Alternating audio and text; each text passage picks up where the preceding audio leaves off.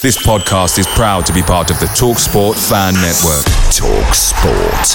Powered by fans. Ryan Reynolds here from Mint Mobile. With the price of just about everything going up during inflation, we thought we'd bring our prices down. So to help us, we brought in a reverse auctioneer, which is apparently a thing.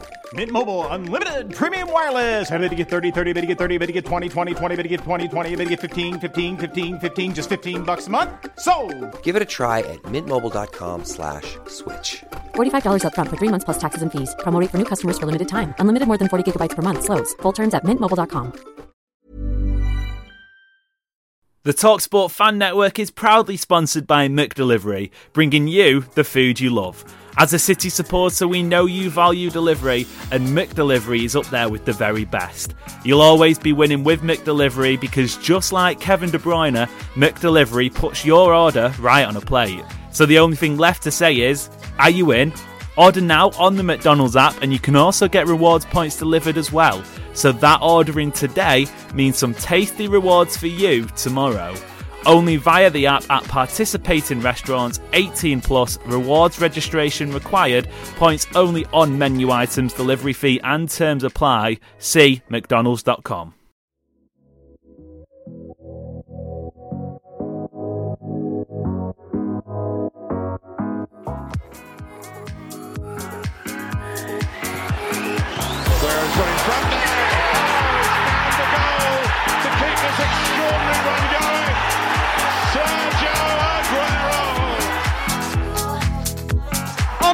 Unbelievable!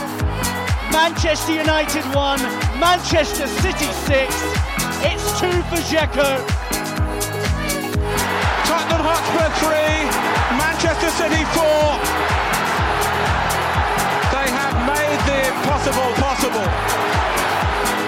Hello and welcome back to the City Report podcast. I am Amos Murphy. I'm Adam Booker. How you doing, Adam? I am good. Busy days, but uh, that's always a good thing. How are you, Amos? Yeah, I'm not bad. I'm not bad. In fact, um, we've got a little quiz to come at the end of the podcast, but I'm going to start off with a bit of trivia. Your um, your lack of knowledge surrounding the the phrase "house tricks" in the last episode gained a little bit of notoriety. Notoriety, let's say. Um, so I've got a few more quintessential, quintessentially British sayings, and I want you to tell me what they mean, if that's okay. So we'll, we'll start off with a nice and easy one. Um, first one's first. Fancy a cuppa. What do you think that might mean? Do you want a cup of tea? Yes, well done. Um, so that's one out of one. Second one, I'm bloody chuffed to bits. Uh, happy about something. I am Happy happy about something. can- happy. I'm can- can happy. you- I am Bloody, what would you? I'm bloody Well, chuffed. very, I guess. Yeah, yeah, happy. there it is. Yeah. There it is. Um, I'll give you that just about. Um, he's the bee's knees. The bee's knees is a British saying. I presume so. It was on the list. I'm, I'm guessing you know that's, that one. That is also yeah. That's also a saying here. Right. Okay. That, that's fair. Well, do you want to tell us what what you mean? What it means? Well, You the way I would translate me. it is say like, uh, well, the way the best way I would translate it is to say a phrase that I would use for it. Instead, I would say like, "That's the shit." Right. Okay. Yeah. Yeah. That that's good. It's the best sort of thing. Um, Yeah. Last two then, three out of three. Um, I'm absolutely cream crackered. I'm gonna assume that it means that you're tired, but I don't. I've ne- I've actually never heard that one. Yeah, it's it's Cockney rhyming slang for knackered. So um, I'm absolutely Okay. knackered. I'm absolutely cream crackered. So that's not bad. Four out of four. And finally, then for the clean sweep, um, I bagsy that. What do you think? I bagsy that means? No clue. This is this is the first Ah, I've ever heard of that. Yes. So I might say, um, if you're going on a drive, You're telling me that someone, Bagsy is not a, a grime artist? he might be, I don't know, but not in this context. I might say if we're going on a drive with someone, I bagsy the front seat. So it's a little bit like dibs, I guess. So yeah, so we say shotgun. Shotgun, yeah, that, that works here as well. That works here as well. But okay. I think Bagsy's sort of maybe maybe northwest England as well. I'm not quite sure how Okay. uh, far down the country got, but yeah, yeah. Um, so stumped on the last one. I was getting a bit worried then that you might get five out of five, but no, there's still some work to do. Um, before we crack on with the football, then admin as always. Follow us on Instagram. That's picking up a little bit. If you are on Instagram at City Report Pod, that's the same for TikTok as well for all those Utes out there, and of course Twitter as well. Um, the football then: Manchester City five, FC Copenhagen nil. Two goals as per usual from Erling Braut Haaland. A Sergio Gomez strike that, that probably shouldn't have gone down as a Sergio Gomez goal. In fact, it didn't. But just for looking at his face and the smile on his face when it went in and the celebration, it seems harsh to let it to take it away from him. But it, it was an own goal. Um, a Riyad Mahrez penalty and a Julian Alvarez nice little tap in as well your bog standard. There, there's another British phrase actually. Your bog standard Champions League group stage win, I suppose, but not a not a bad night at the office, really, was it?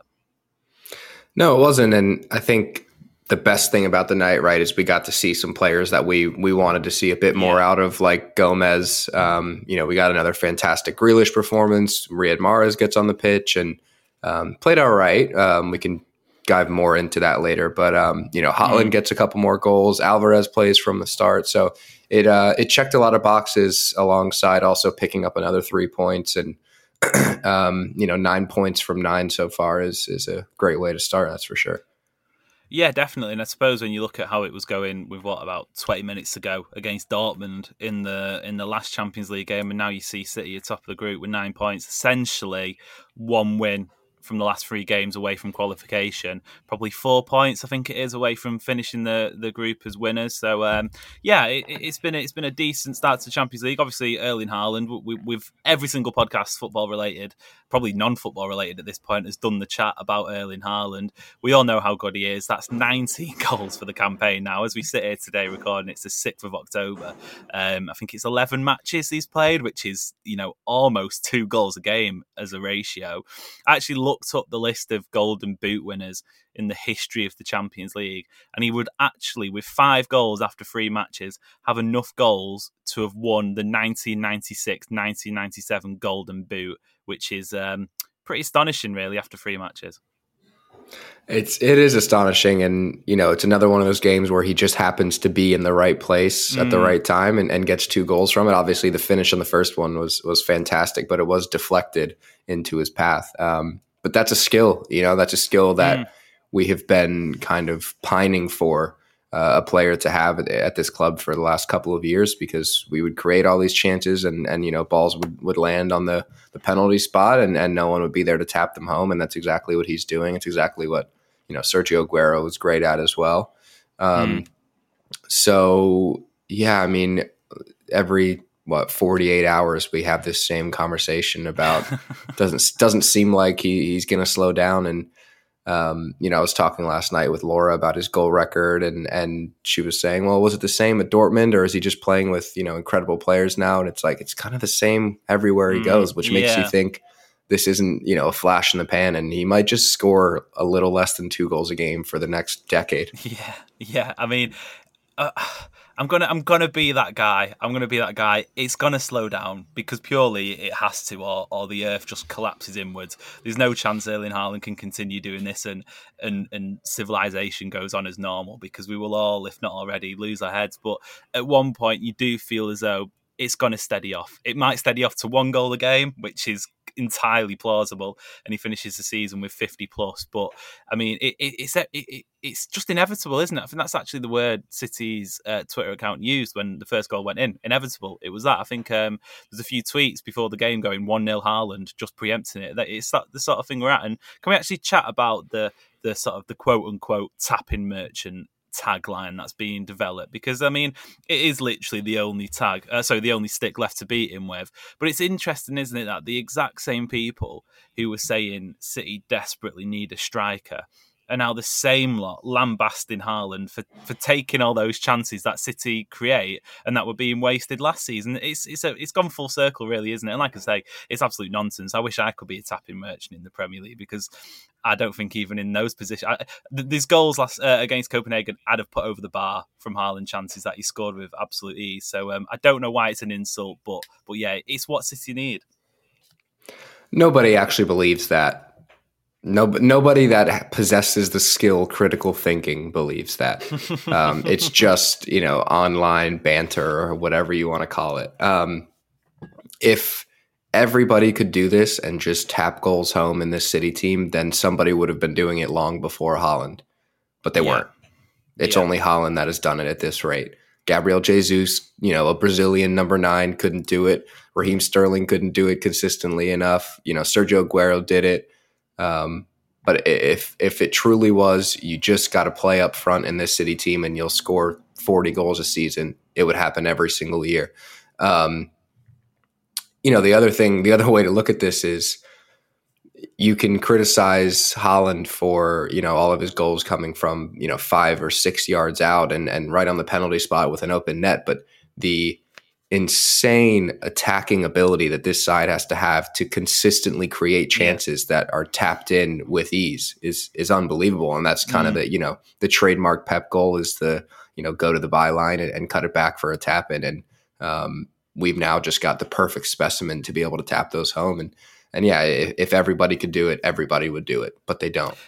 Yeah, yeah, it's interesting, isn't it? Because you obviously remember Pep Guardiola's Barcelona for the the the I hate this term, but the tiki taka football, you know, midfield three, four through three, etc. Bayern Munich, it was a little bit more robust in the sense that you know back three at times, that heavy midfield, uh, Philipp Lahm, Joshua Kimmich at times, you know, really sort of Toni Kroos at one point as well, really sort of dynamic midfield.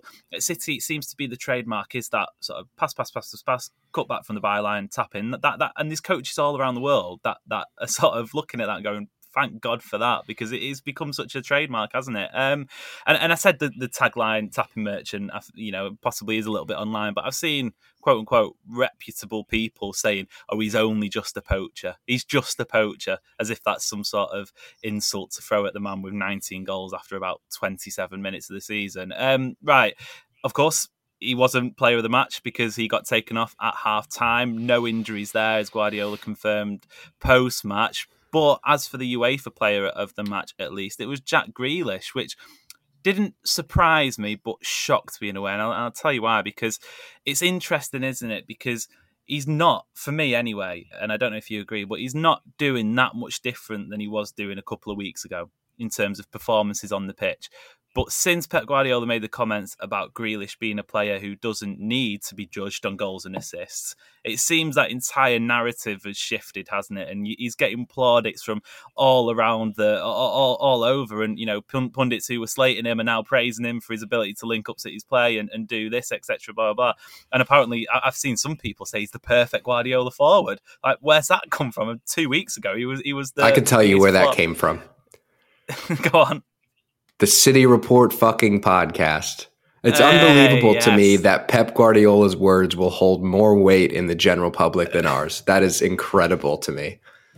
Well, yeah, there's a there's a surprise, isn't it? Um, we we have been we have been beating that drum for so long, and maybe Pep Guardiola is a listener, and maybe he's just gone. You know what? Actually, those two lads are right. Um, but it was it was superb. He, he was he was really good, and if I hate saying this, but if ever a performance deserved a goal, because I hate when commentators go, "Oh, he's got his goal. He's got his, he deserved that goal." Because you know, if you score a goal, you deserve it anyway. Um, but if ever a performance deserved something more from it, it was Jack Grealish versus Copenhagen. It was, and, and you could see on his face every time one, you know, kind of skimmed the post yeah. or you know was blocked off the line. He was he was distraught that he hadn't scored, and we, and we were five 0 Yeah. up. So clearly, he he for himself desperately wanted to get on the score sheet. But you know that fifth goal where he he picked up the ball in City's half and, and ended up you know taking it all the way to the edge of the box and, and sliding in Mahrez, who had the assist. Ring the hockey assist bell there for me, please. Say, Um, I was going to say I thought of that in the stadium. I did think of that. yeah. I mean, it's it's you know that that theory is just always going to hold true, and and he's at the heart of everything. And and I thought the kind of trio of Sergio Gomez, Jack Grealish, and Bernardo Silva down the left was was Mm. really working well in the night. And you know, this was something that I pointed out way back in the preseason friendlies in the U.S. was Jack Grealish was really unlocked by one weird thing, and that weird thing was Bernardo Silva overlapping him. Yeah, And and that happened a lot in preseason. And I thought, oh, I really like this because Bernardo Silva can go to the byline with his left foot. You know, you remember the assist um, in the Liverpool game in, in 2019 Yeah. where Aguero scored from that narrow angle, and, and that was a similar Bernardo assist. Um, and that gave that gave Grealish a lot of freedom to cut inside. And when he has freedom to cut inside and space, he's not going to bang the ball into people's legs because he has mm. more space to do what he does best, which is you know wiggle away from from um, from defenders and get passes off or shots off. Um, but no, he he was fantastic, and I saw somebody you know call it a remontada online, and I said, well, hang on a minute, you can't be a remontada if if you've been doing yeah. this every week for about eight months now. Yeah, uh, exactly, exactly. Someone similar similarly replied to my um, tweet saying it's almost as if he's doing exactly what Pep's asking him to do now. Well, it's like, like I said, it, nothing has changed. There's obviously been a shift. Maybe it's Guardiola, uh, the mouthpiece, influencing everyone's opinions, and, you know, won't be surprised if it is. But hey, look, who's been saying it all along? That's all I'll say. Um, but one of those players who I did think really helped, and it's no coincidence that City started with Cancelo on the right hand side, and, and obviously Sergio Gomez came in on the left. That that natural and, and it seems weird saying natural left back because he's absolutely anything but Sergio Gomez, and I'll get on that in a second. But that left footer on that side really did help him. We saw it in the Manchester derby a bit. He got uh, Gomez got assist for for one of Haaland's goals. Saw it again against Copenhagen, and he, for me, he, has got the mold. I'm not saying he is right now because there's a lot of work to do, um, specifically defensively, but he has the mold of what could be the perfect Pep Guardiola fullback in the sense that obviously in the Barcelona academy he came through as an attacking midfielder. He, he was moved a little bit about Dortmund, Anderlecht, etc. Now he's come to City as a as a quote unquote left back, but the way he plays football is quite clearly a cut above your traditional fullback, isn't it? And he was he was so good on the ball. It, it was superb at times, just the way he links up with the midfield and, and, and actually to the extent when Josh Wilson Esbrand came on um, late on in the second half, he actually finished the game as an attacking midfielder, which was uh, a little bit of a novel sight, but but uh, it was nice to see nonetheless. Yeah, and that's actually two games in a row now. I think he finished uh, in midfield of the yeah. derby as well, alongside yeah. alongside Ilkay Gundogan. Um, yeah. No, you're right. He, he he seems to be the perfect Pep Guardiola fullback. Um, you know, given that he can make those overlapping runs, we saw him, you know, with the assist in the derby. We saw him overlapping Grealish uh, against Copenhagen. Mm-hmm. Um, but then he can he can come centrally, he can link up to play and kind of do Zinchenko type things, taking those little pot shots from the from the edge yeah, of the box. Yeah. Um, you know, wait, which... wait, that that one. I don't know if you saw it because you had to bounce quite uh, sort of last ten minutes, but there was a shot in the last few minutes of the game. It was anything but a pot shot. He hit it full it, volley, and the it was the last to... kick of the game. I I, I saw it yeah. in the highlights because I did miss the last ten minutes of the game. That um, was anything but, but, a pot shot. That was a venomous strike. Yeah, yeah. Um, he was another guy on the day that I thought deserved a goal. I mean, obviously, you know, he he kind of triggered the own goal. Um, but yeah, his his efforts from outside the box look look pretty tasty. Mm. Um, but yeah, I mean, I I put out on Twitter before the game, before the lineups came out, that I was really looking forward to seeing him play because he kind of got thrown into the derby, you know, right before halftime, and yeah, it's not the best United we've seen, you know, in ages, but mm. it's still a derby. It's a huge game, huge atmosphere, and I thought that the occasion got to him a little bit. I mean, he he definitely had you know, he had the assist, he had he had great moments. Um, but I felt like if he got a little bit of press from Antony or, or Jadon mm. Sancho, that he kind of um, I won't say crumbled, but I think maybe he just had a lot of adrenaline in him, and it was just yeah, kind of yeah. you know he was a little a little live wire. Um, so it was good to see him play a full ninety and kind of get you know more uh, get the Jello legs out. Um, yeah. So yeah, I, I, was super impressed, and looks like we're going to be seeing a bit more of him. And the next couple of weeks with Kyle Walker being out for an extended period of time. So we're going to have to get used to it. Yeah, certainly, certainly. I wonder if it, with Sergio Gomez, it's going to be the the opposite to uh, the Zinchenko theory in in the fact that uh, Gomez comes in as a left back and and moves over to central attack midfield, whereas Zinchenko obviously arrived as a central attack midfielder and then moved over to left back. Um, right, okay, moving it along then. Another player who who stood out really uh, uh, started as well, having not really had a lot of minutes, was was Julian Alvarez, of course. Always nice to see him play. He, he's the sort of footballer who makes you really enjoy watching football. Um, and I tell you what, the more I watch him play, the more I feel like he's turning into a Carlos Tevez regen. Obviously, he arrived with the the the tag of Aguero's understudy or, or the Aguero replacement, but the way he zips about the pitch, sort of like biting at players' ankles like a little pit bull trying to win the ball back, um, was uncanny in a way. And, and yeah, he, he's a really enjoyable player to watch. I, I don't know what you thought of his performance, but again, sound the klaxon, deserved a goal, and, and obviously arrived late in the second half. Yeah, I thought he was he was immense on the night. Um, the the Tevez comparison is perfect. I mean, he's just. Uh, I said this on another episode before. He's he's full sprint the whole game. Yeah, he never yeah. stops moving. Whether he's whether we have the ball, whether the opponent has the ball. You know, there was a a moment in the first half in which João Cancelo was beat on the break, and and he tracked all the way to right back and won the ball back. And yeah. it's just like if you're Pep Guardiola, you're just it's a manager's dream. You know, he, he, can score, he can press, he can link up the play, he'll track all the way back to right back and and, and mm. win balls back. He's he is a phenomenal player, and he's he's he's one of the players that would have a fantastic career even if he didn't have the end product just because of his work rate and his energy yeah. like it would still take him really far in the game but you add on top of that the finishing ability the passing, all of that mm. kind of mm. stuff, and and you have a really special player. But you know, I think of players like um, you know Angel Correa, somebody yeah. like that who who doesn't score a ton of goals, but they're always going to play in that center forward role or, or you know a second striker in, in huge teams just because mm. their their work rate is immense in attack and in defense and and managers love them for that um, so yeah he is he's a, a very special player and um, I'm looking forward to seeing a lot more of him. This wasn't really a 4-4-2 that we saw. It was kind of more of like a 4-2-4 and and that even that yeah. was pretty fluid. Um, but he seems like he can play really anywhere in attack and, and still be useful. So that's again another kind of you know notch in his belt that just makes him, him so useful. Yeah, uh, for me, I, I, was seeing it a little bit like a, a 4 2 2 1 1 in a way, with Alvarez just behind Erling Haaland. It, it, and, and it was the same against Forest, which I think was the last game they played together. It never feels as though they are a a two man strike partnership. It feels as though Haaland still does the work of a centre forward, and Julian Alvarez, as you say, was playing like a second striker, which he he, he really suits that role. I, I don't think he really played with another number nine at, at um, River Plate, but he's come. Obviously, he's had to share the spotlight with Erling Haaland. I actually think he, he may be older than Haaland, which um, which is a little bit bizarre when you look at that fresh faced Argentine uh, sort of coming across. And, and yeah, um, moving on then, sort of last couple of things to add. Riyad Mahrez goal. Now, can I be a little bit naughty? Can I say something a little bit? Uh, I don't know if it's cancelable, but um, do you feel like this season? Obviously, it was Mahrez's first goal. I think. Do you feel like Mahrez goals this season are a little bit wasted? And I mean this like for, for most players because I really want Erling Haaland to score every single City goal and end the season with 85 or whatever it may be.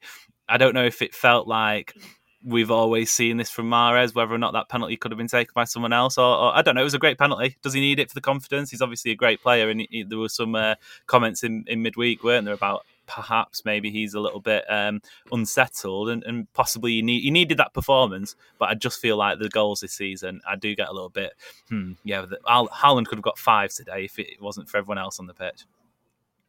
I would be really interested to go back and look at some of the best single season striking performances around world hmm. football mm. and and go and see how many goals the the supporting cast had amongst them yeah just out yeah. of curiosity and and compare that to where city are at at the end of this season um you know we've been we've obviously been calling for this for for somebody to come in and and kind of take the goal scoring by the scruff of the neck um with that being said there are players that it shouldn't stop the goal scoring for. And one of mm. those for me is Riyad Mahrez because I think the trademark Riyad Mahrez goal doesn't rely on a center forward at all. You know, he yeah, cuts yeah. in on the left or, you know, he gets that big scraping ball from Laporte kind of on the edge of the box and and and can cut inside and score. He yeah, I don't know if it's the fact that he hasn't played much and he's still kind of getting his legs in in the young season or mm if he's lost some confidence, you know, combination of both, he's unsettled. Um, but you know, coming into the season, it was only this summer where he was raving about being at the club, saying he wanted to finish his career there. Um, so it's unfortunate that he's. I don't want to say regressed, but you know it's been a regression from last season's statistics. Yeah, I think he's just a player that would benefit from a long run in the team, and I think he's going to get that because of the insane fixture list that is coming in October and, and November. Mm. So I think he'll probably start to get his his legs under him a bit more. I don't think this is permanent, um, but he's certainly not going to be. He's not in the first eleven. You know that I think No. that's that's apparent now. Whereas last year he was maybe one of the first two or three names on the team sheet.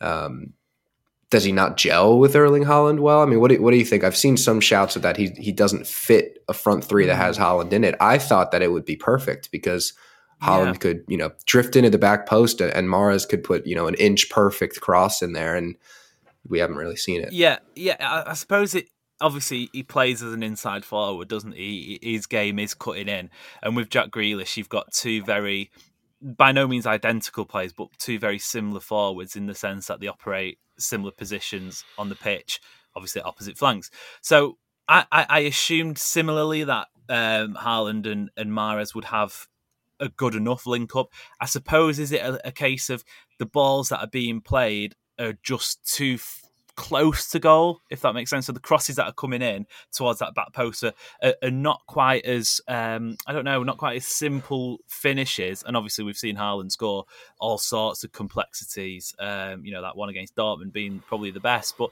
I don't know if there's perhaps maybe a little bit of work that needs to be doing. Does does Mahrez need to sort of drive into the box more and, and like we say, do the cutbacks? I don't know. But um, you mentioned there the, the list of goal scorers and whether or not it's shared about it. Some a stat quite similar from Touchline Fracas on Twitter that I saw this morning. Um, it's speaking about City's Premier League numbers after seven games and, and the goals that they've scored. And, and actually, when you look at them, there isn't that much of a difference. In 2017-18, there was 22 goals scored after seven games. 18-19, 21, 19-20, 27, remarkably, considering how badly that season ended up. Um, 2021 was 11, 21-22 was 14, and 22-23 is 23. So City have always scored goals, as we know, but it's a case of obviously, as we as we know as well, Haaland's taken the majority of them, and I don't know whether or not that's um, hindering Mahrez a little bit because he finished the season so strongly. Um, really, if any a player didn't deserve to be on the losing team, it was Mahrez at, at the Bernabeu. You know that goal, as we've seen in, in big Champions League games,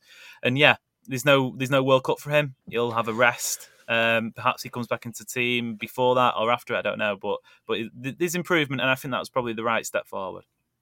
Am I right in thinking that he played as a second striker to Jamie Vardy a lot at Leicester, Um, or was he Poss- only no, no, on no. the It- on the right of it a, was on of the flank four? because he, they had uh, I think it was Shinji Okazaki was the they played Right. four four two with um, with another striker. So yeah, he, he was he was uh, a winger in, in that system. I, I wonder if, you know, like in a game last night, if he would have benefit from being more central and being in that that Julian Alvarez role from last night instead of being the farthest wide on the right Mhm. to come more central and he doesn't obviously get on the end of crosses but little bits of of intricate play in the box where he can Yeah. turn and shoot I wonder if he would benefit from that instead of being the man to to carry the workload from the outside moving Yeah. in um, but I Like don't, I a- don't uh, think a- we'll, uh, we'll a sort probably of- ever see that. A sort of late Mesut Ozil, Juan Mata sort of role. That sort Yeah, of, yeah. Yeah, Yeah, who knows? know. May- may- Maybe if Pep's listening again, he can uh, he can try that out. Um, we'll leave it there for part one. We'll be back in a mo for part two. Do you know what mo means? You get that one? Back in a mo. I can uh, I can assume. You can assume, yeah. We'll be back in a mo for part two with a Southampton preview. Right, here's a team that bring back all the bad memories about 21 22. If, if there are that many, obviously City ended the, the league, as we know, as champions. But um, Southampton were one of just four teams to take points of any kind off City last season. And they're back at the Etihad Stadium this weekend looking to spoil City starts the season. I know what you're going to say because you say it whenever I ask this question against a sort of a mid to lower uh, table team. But do you think there's any worry for City heading into the weekend? Have we played away from home at all this season? and the thing is, the game that was postponed was at home as well. So, so, uh, so there, there should have been a there should have been another home game in there as well. It's pretty unbelievable. Um, I don't, I don't know if there's jeopardy in this. I mean, you can look to last year and say that Southampton, you know, those two draws and the game at the Etihad was one of those games where City were totally nullified. One of those rare few games where City were totally nullified. You know, they Southampton played the 4-2-2-2, 4-2-2, and what they did was their furthest two players stopped the outballs to the center backs, and Ederson had to go somewhat long most of the game, and and that totally nullified City's attack.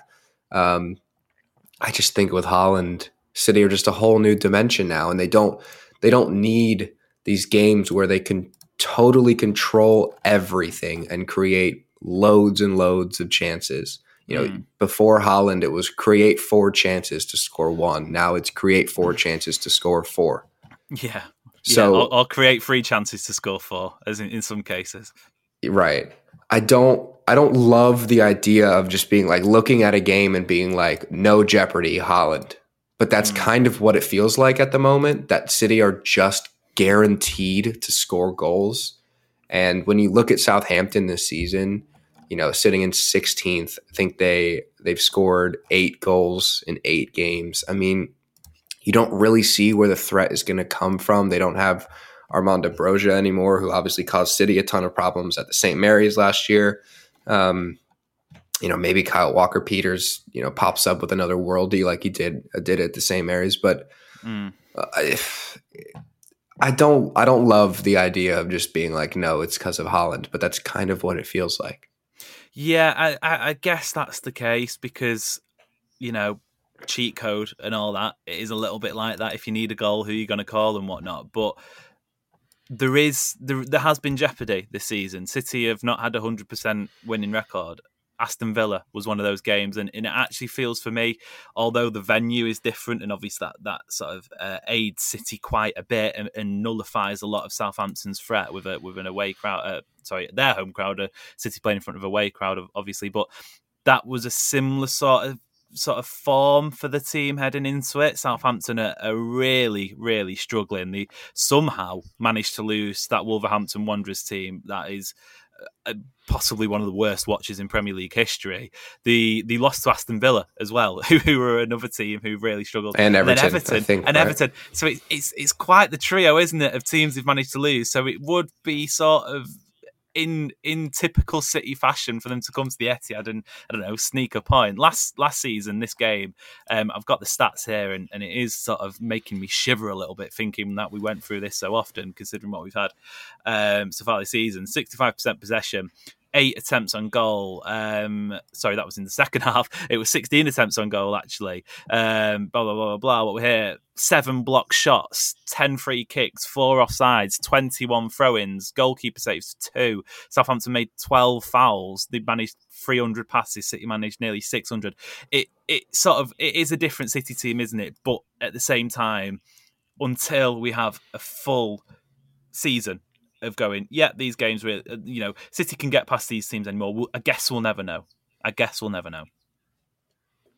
And when you consider that it's tactically is the is the way that Southampton has gotten the better of us, not just you know City having a bad day out. They they truly have tactically nullified us. Then you Mm. can maybe think, oh, you know, maybe they've got our number and and you know kind of have, have figured out the way to stop the City team. But this City team is is a new City team. So I had this squad not changed whatsoever over the summer, then I would say mm, another one of those games but I'm going into it supremely confident because it is a new look squad and it feels like a team that's now built to steamroll in games like this. Mm. Yeah, and and fast starts as we've seen so often are the key really for City. Uh, you know, against United, against Bournemouth, plenty of, against Nottingham Forest as well. You know, at home when City start fast, which they have been doing, it helps. Um, I still think Ralph Hasenhutl's a, a good manager, and he will have, obviously most managers do study, but you know it, he'll have an idea whether or not it works. We'll, we'll have to wait and see. But but one of the the the um, benefits for Southampton, I suppose, heading into it is the news this week that Kyle Walker underwent groin surgery and is actually a doubt for the World Cup. Now, I have for a long time, I've never actually spoken about it on here. Um, I'm saying it like I'm coming out with a confession or something like that, but um, I, I, for a long time, support probably isn't the right word, but understood Gareth Southgate as England manager primarily because if Gareth Southgate was a, a better manager, he wouldn't be managing England because international football isn't the place for top quality, unless you're Germany and Hansi Flick, but that, even that's not going to plan. Um, international management isn't the place for top, upcoming, talented managers. It's, it just isn't. It's a completely different ball game. And at the moment, I believe Gareth Southgate's probably the right fit for England because he's a sort of statesman, etc., etc., etc. But for me, one of the only valid flaws of him as England manager is his complete inability to rotate a team, and and it's actually come to hurt City quite a lot because Kyle Walker just came back from injury before the international break. I, I, I don't think he played before the international break for City. Um, he then went on international duty, obviously not fully fit, played both matches against uh, Italy and Germany, came back, first game back, what, 40 minutes in or whatever it was, goes off injured with a groin problem. Now, it could have been a completely different problem. It could have been something that came out of the absolute blue. But in a World Cup year, when he's what, 31, I want to say, or, you know, getting there, looking after those senior players is key. And now it looks as though Gareth Southgate and City could be without Kyle Walker for the next, what, two, three months, and, and that's a big blow for both parties. It is, and I think he's so he's so vital to the way that City plays, and um, you know having that pace to kind of guard on the counter attack is crucial, mm-hmm. and that's why I, have always said that he is one of, if not the most important signing of the Pep era. You know, up until this summer, probably. Um, especially given the fact that we came into the season saying you know, one or two injuries at fullback and we've got a crisis. Well, you know, we've got it? one. Who'd have thought it? Uh, yeah. Um, we're pretty lucky that we've got probably three, four center backs that that can play and have played fullback before. I mean, John Stones is mm. obviously out injured himself, but you know, Akanji can play some right back. Nathan Ake, we know, can play left back. Laporte played a lot of left back when he came into the team um, in 2017, or I guess January of 2018. Yeah. Um, so we're lucky there that there's some cover at center back. But again, it's the kind of thing that when you start, you know, when you start putting players out of position to cover for injured players, you're then creating, you know, a lack of depth yeah. in another position. And we just don't really want to start down that path in a World Cup year, in a winter World Cup year. Mm. Um, I think that if his recovery doesn't necessarily go well, not that it not poorly, but if it's if it's a slow recovery, he doesn't really, you know, he takes some time to get back up to, to full speed. Maybe he doesn't play the World Cup, or he plays the World Cup, you know, seventy five percent fit because it's the World Cup and players are going to want to play for their mm. country. And, and and it you know, if probably it, could be his last one as well. You know, looking at the age yeah. and, and looking at the talent England have in that position. Yeah, um, I would not be surprised if City spent big money on a fullback in January. And this I mean, this is the the first domino falling, I think. Yeah, I, I guess we weren't going to go down this rabbit hole, but I guess we're here now.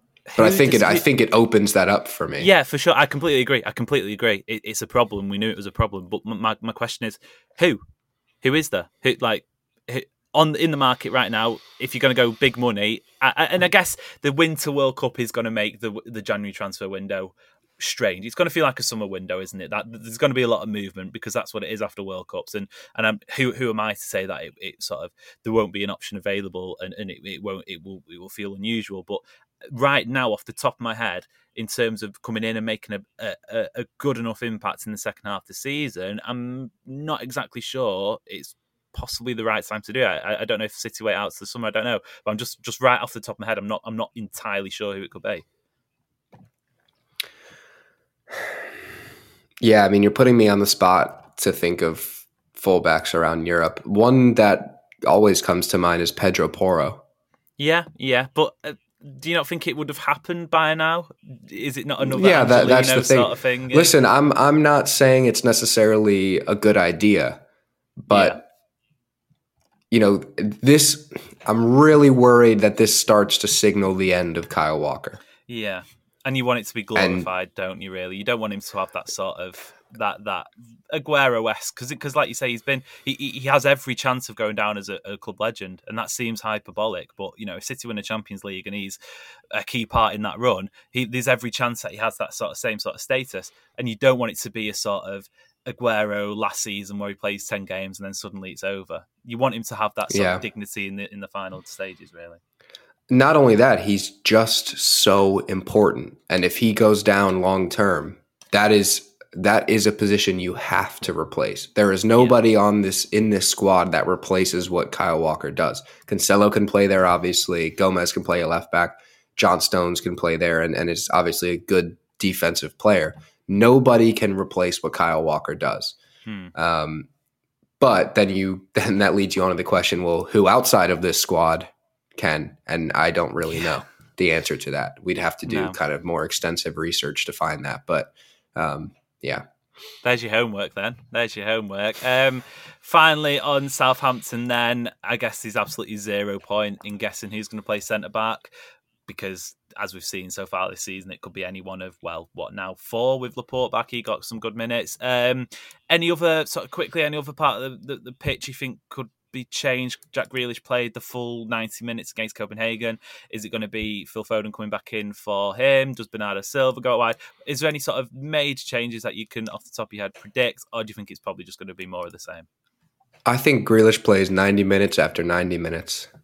Oh, nice. I think I think Pep I think Pep adores him. Yeah, truly. I think Pep me is too. obsessed with him the way that you and I are. Who isn't? Do you blame and, him?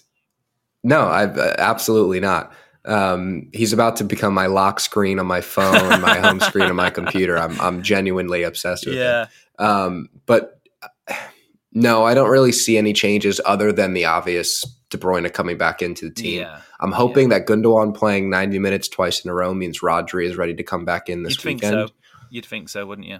Um, other than that, I think the back four picks itself in the sense that we only have two fullbacks, and I don't care who the center backs are. So yeah. whatever the center back pairing is, I'm happy, and then it'll be Gomez and and Cancelo, unless maybe Gomez gets a rest and we see three center backs in the back 4 mm-hmm. um, either way, I don't think I don't think anything we'll see will come as a surprise. Okay. Yeah.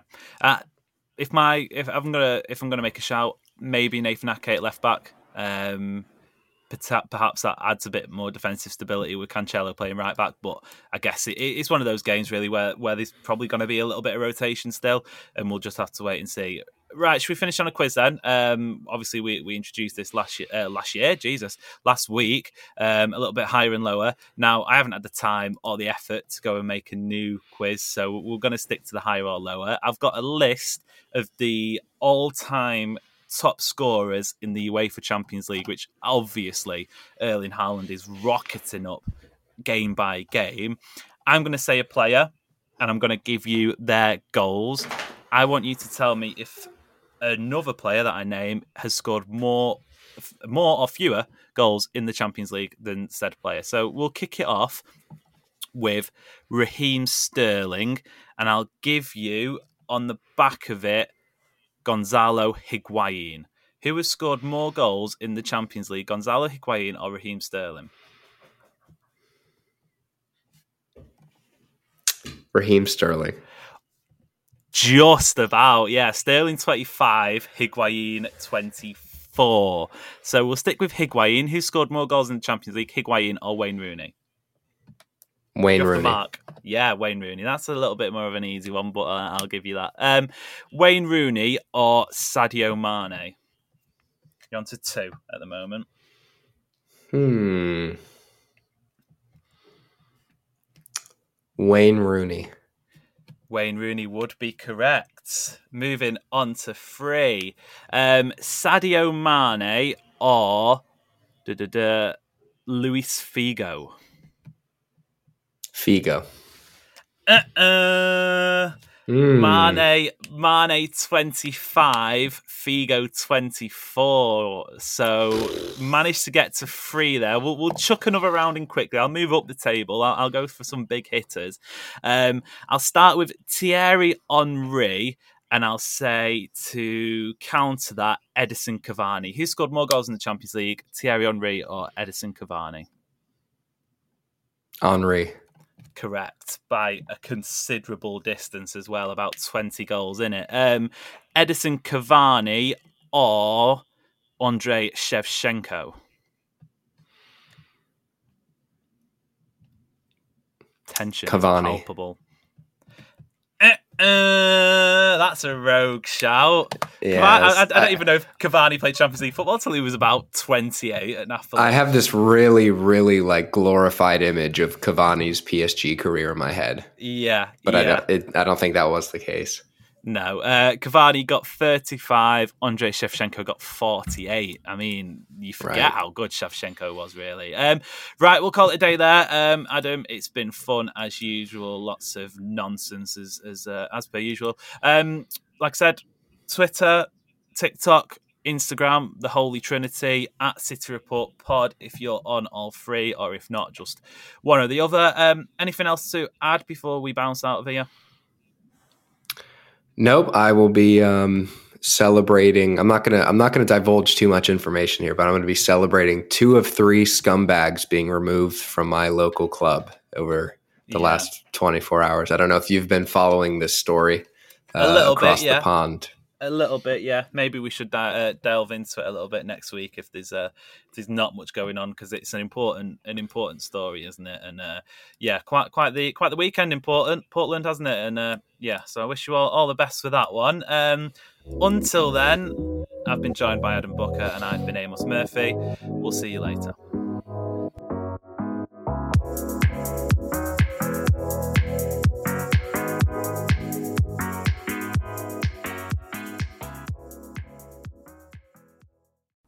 Make sure you're geared up for Man City's end of season running with McDelivery.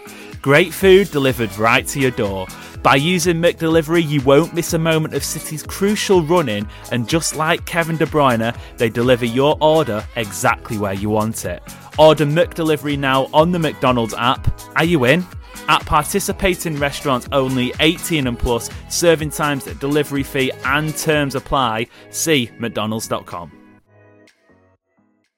This podcast is proud to be part of the TalkSport Fan Network. Talk Sport. Powered by fans.